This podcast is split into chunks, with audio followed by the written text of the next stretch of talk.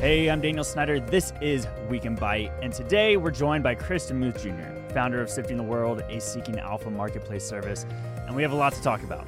Elon Musk versus Twitter, the expedited lawsuit of the year, and what's going on with Spirit Airlines. I figured we might as well get Chris's insights because he is so big into mergers and ARB trading and everything else. So let's get into it. Let's get Chris into the conversation. Chris, thanks for joining us today. Great to be here. So give us you know, I'm just going to open it up. What's your take on what's going on with the Twitter versus Elon Musk, and and who do you think has the upper hand at this moment in time? I think this is the final showdown between the rule of law and contracts uh, versus its uh, feistiest, most energetic, smartest, richest, most famous uh, opponent ever. Uh, I don't know who will win. Uh, I do know that if uh, Elon Musk wins uh, with the set of facts as we understand them today, uh, and things can, of course, change, new things can come to light, kind of with all of the normal caveats, um, that contract law, as we know, is dead. Uh, merger contracts will just become uh, a farce and it changes everything. Um, so, in kind of the world of kind of meme, kind of uh, tweets and uh, where there are uh, uh, environments where there's a lot you can do with 100 million followers uh, and enthusiasts. Um, but uh, we'll see if he's met his match in the Delaware Chancery Court with the chancellor going to hear this in October. Well, I mean, there already, you know, there was the the trial just the other day for the expedited lawsuit, and you already lost that, right? His his legal team wanted to push it back so doesn't yeah. that kind of give him a little bit of a forewarning of like, hey, you're going to get checked on this? I think that the expedition hearing was quite important. I think both sides made the choice to sneak in quite a bit of substance. Um, it was just an, a hearing on when should we schedule it. Uh, however, uh, uh, the Musk lawyer, uh, and um, I think no less of them for this, I think that they have a uh, an absurdly weak hand that they're playing well. Uh, they want to go on an open-ended fishing expedition, just kind of give us uh, months or years or uh, however long we want to just kind of poke around and see if we can uh, come up with stuff, and then kind of dot dot dot insert that stuff into the contract where it's not written, uh, but where they wish it was. Um, and uh, this chancellor is a very smart chancellor. Uh, she uh, has a, a, well-tuned BS detector. She saw this coming from a mile away and put uh, a short work of that. Um, she had nothing to say to the Twitter lawyer uh, halfway through when the uh, Tesla, excuse me, when the Musk lawyer was trying to um, kind of go on and on about how much time they wanted for their fishing expedition. She said, "Well, how long did IBP Tyson take?" and he stammered, and she said, three months." so uh, we didn't quite get the September uh, four days. We got October five days. So I think that was kind of 80, 90% of the win. And I think it was a pregnant one in that it kind of made it less likely that there's going to be a lot of uh, enthusiasm for this kind of open-ended random fishing expedition and instead this is going to be kind of a delaware corporate law review of a contract that says things uh, that can be uh, read that are uh, extremely favorable to Twitter. Uh, and then the parol evidence beyond that, which is also extremely favorable to Twitter uh, on how we got here. Uh, and then beyond that, the fact that in law school 25 years from now, when a kid raises his hand and asks a professor, What do you mean uh, by dirty hands. What do you mean? What is a bad actor? I think Musk will be kind of a, a verb by that point to not musk up a contract mm-hmm. uh, where you are basically making yourself unable to use language in a contract uh, to terminate. Uh, if he had a reason to, which he does not, um, but he's not even situated. Uh, uh, such that he could make claims because he's almost uh, a, a, caricature of a bad actor, kind of almost daily uh, violating uh, non disclosures, non disparagement, uh, the contract itself uh, in ways that I think are going to be uh, likely to make a big impression on the court in Delaware. This is what they do. The whole point is, I don't know what else goes on in Delaware, but uh, you know, the vast majority of the whole point of the state is to be a place to quickly, fairly uh, lead to deal certainty and where people have already divided up the risks and uncertainties that exist between signing a contract and uh, the culmination of a deal, uh, to have that done in a way such that both parties know the risks that they're taking and have only those risks. And the problem with a court, if we didn't have Delaware, is the process becomes the punishment. And that's mm-hmm. precisely what Elon Musk wants. That's precisely what his lawyers want, which is let's just take forever. We'll just say stuff. Um, has nothing to do with the contract itself, has nothing to do with what he signed. Uh, but we'll say stuff and look for stuff. And that will be so bad for Twitter that the board will weaken and eventually offer him much more favorable terms because he can be so punishing using kind of the public uh, for a uh, political campaign against the company. Um, and the whole point of Delaware is so that parties can't do that. Yeah, And it's almost like uh, the SEC should be down in Delaware, right? Like he he had this whole point where he kind of ran over the SEC until he got caught, and then now he's he's so used to being vocal on Twitter and getting his way, and now he's finally hitting that roadblock. But I've got to I, I kind of wonder from a Twitter's Twitter side of things, right? Like obviously in corporate law there's a lot of lawsuits that just get dragged out forever mm-hmm. and they have the money and the capital spend to be able to do that but twitter's earnings are coming like they could be losing revenue but also this is this is so big in the media world right now I don't see Twitter getting negatively hit from this. I mean, if anything, it's free marketing, right? So, is this going to continue to be favorable for a longer runway and favorable in Twitter's favor? And Elon should just, I mean, at what point does he throw in the towel? You know, I think a lot of that comes down to what his advisors tell him in uh, September. So, uh, one thing about being fabulously wealthy is the relatively high cost of his very good lawyers uh, is something he can easily pay. So I think he's having fun with this and he wants to do something. He can be very glandular about his decision making process. Uh, it's July. I think there's probably pretty small costs of going through August and September as we go towards trial in October.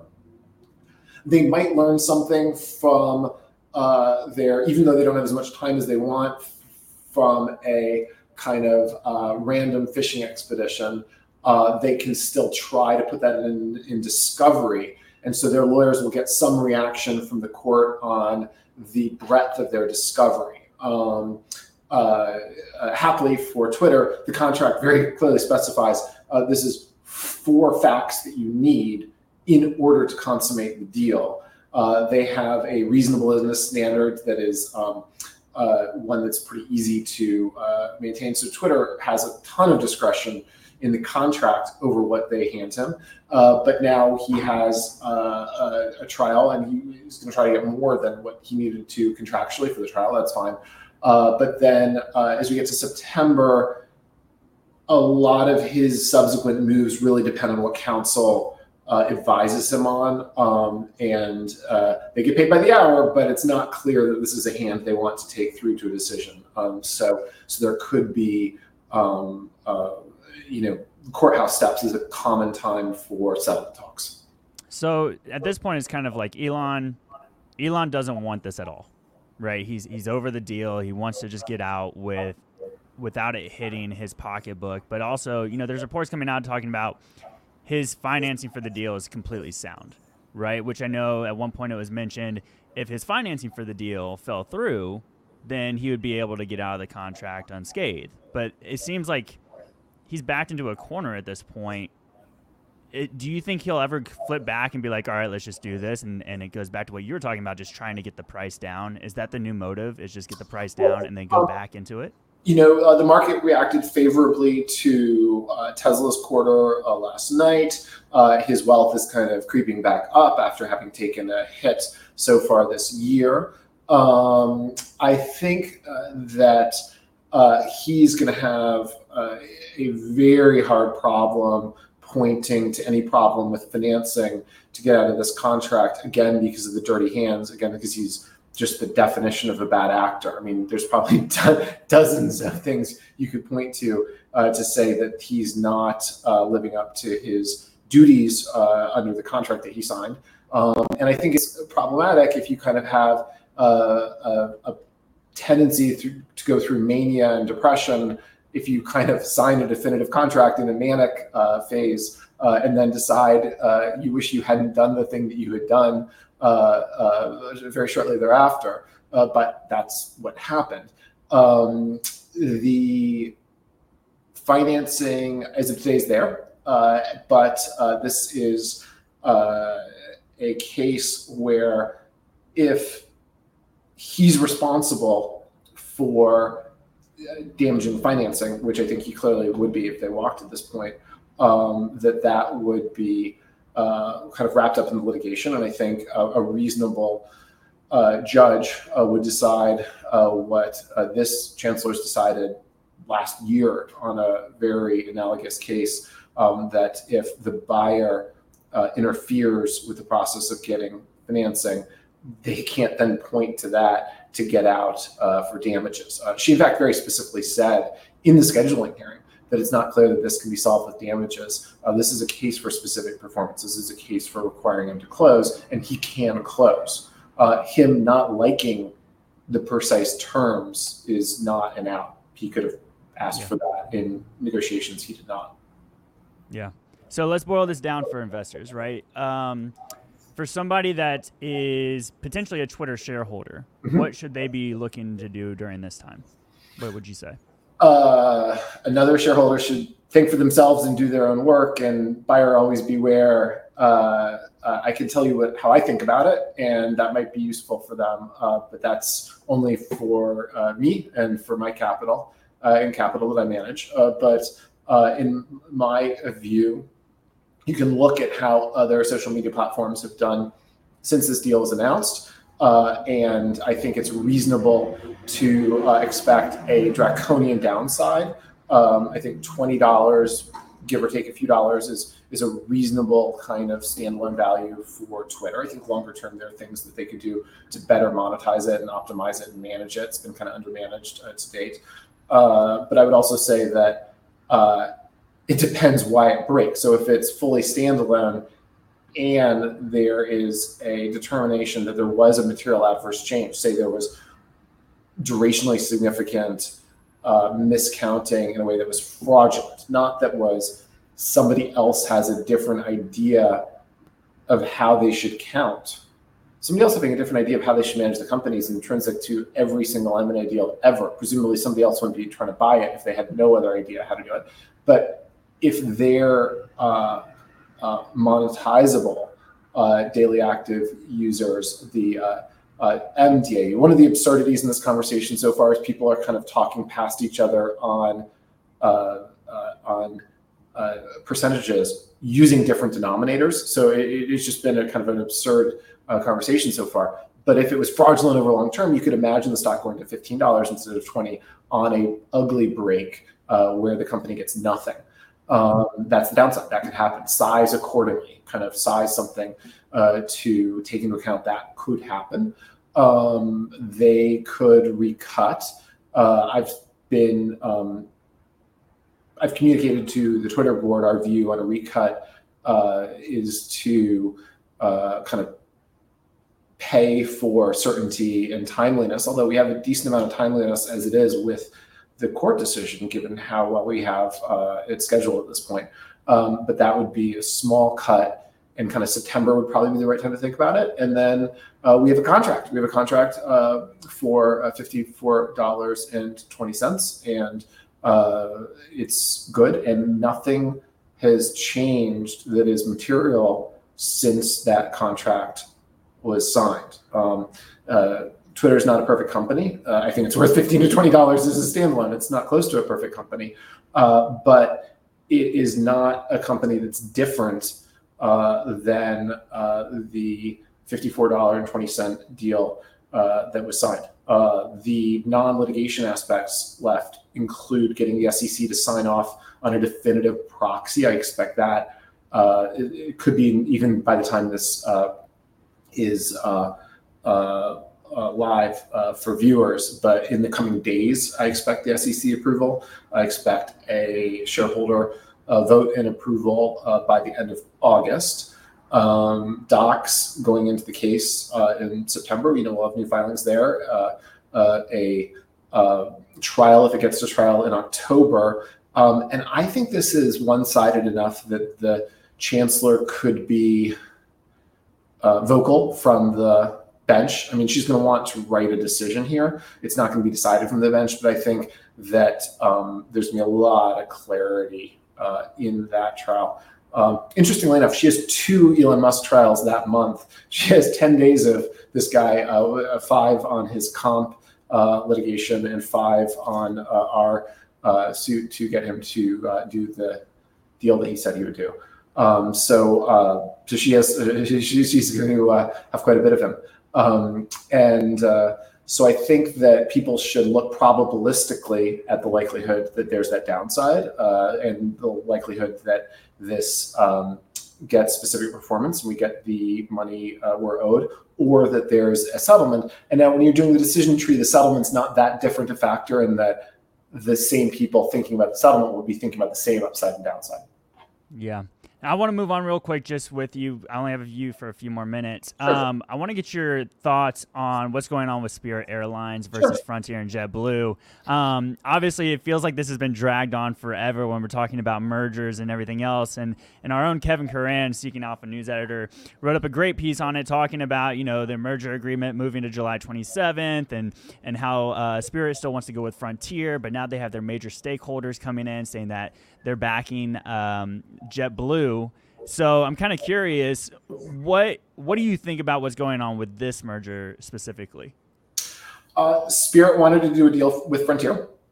Uh, Frontier uh, does not want to offer uh, anything more, uh, and they do not have the votes for that deal. So uh, they can now, when you kind of control the process, you're kind of a player on the field and the ref, and so you frequently don't actually lose this vote. You can simply uh, delay things you don't like and expedite things you do. They don't have the votes. They're not going to get the votes. Shareholders don't want this deal, uh, and it was a weird delta between the value of Frontier and the value of JetBlue uh, from the beginning uh, and through to today.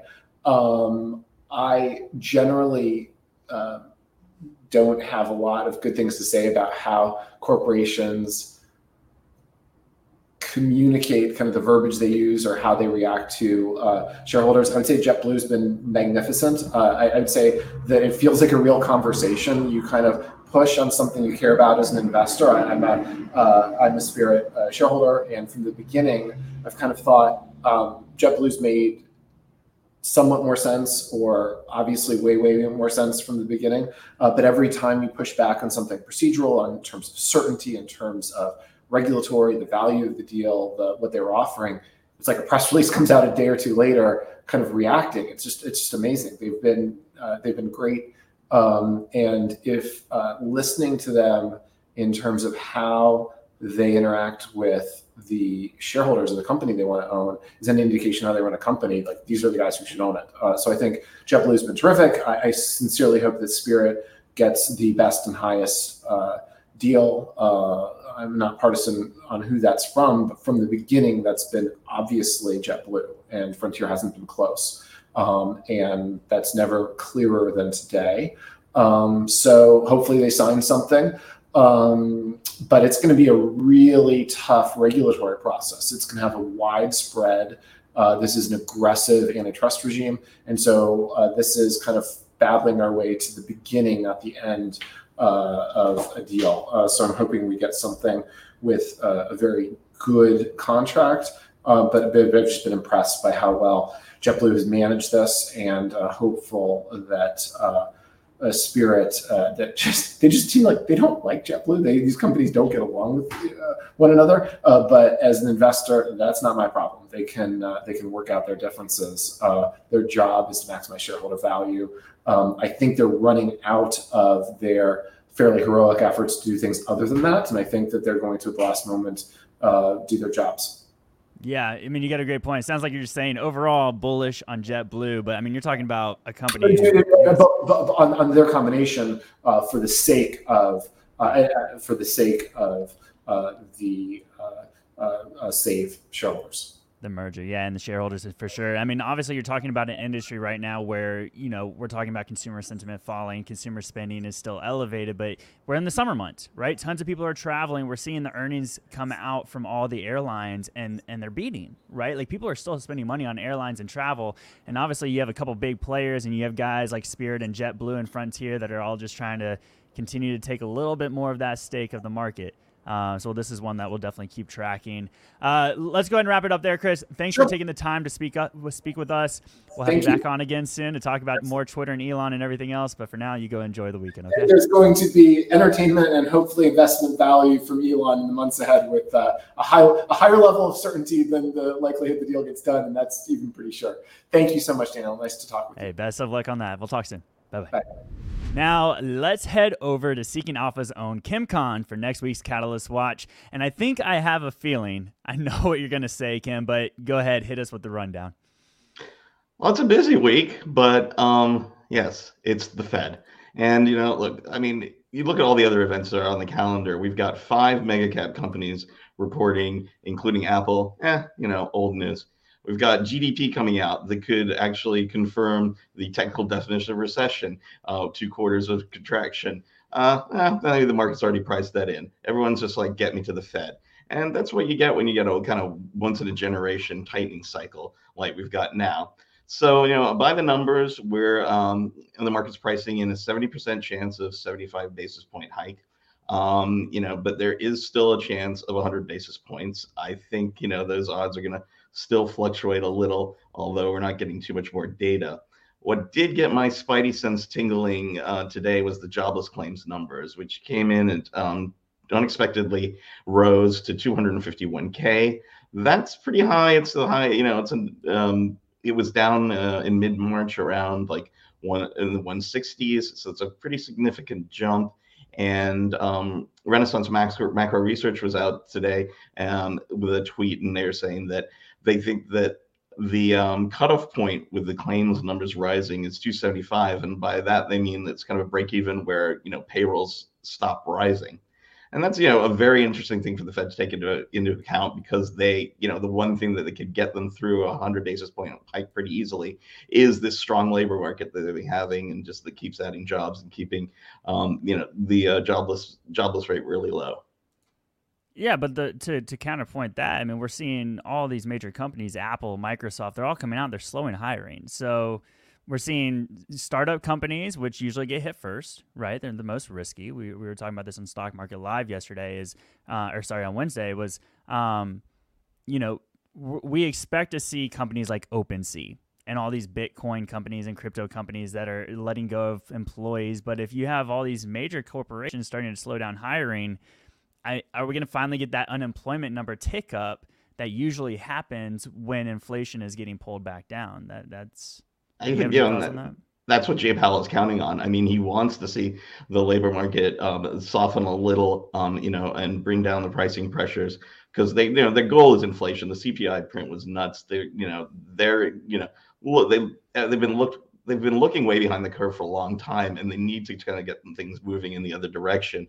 Um, you know, so they're gonna. You better believe they're gonna be watching. You know what Microsoft is saying about their hiring plans for the rest of the year, and you know, and Apple and uh, you know Alphabet, and you know, we're gonna get some info on that next week. I mean, we, that's gonna be the most interesting thing about these earnings reports is the calls when they talk about you know hiring and firing and you know kind of the macro environment as they see it.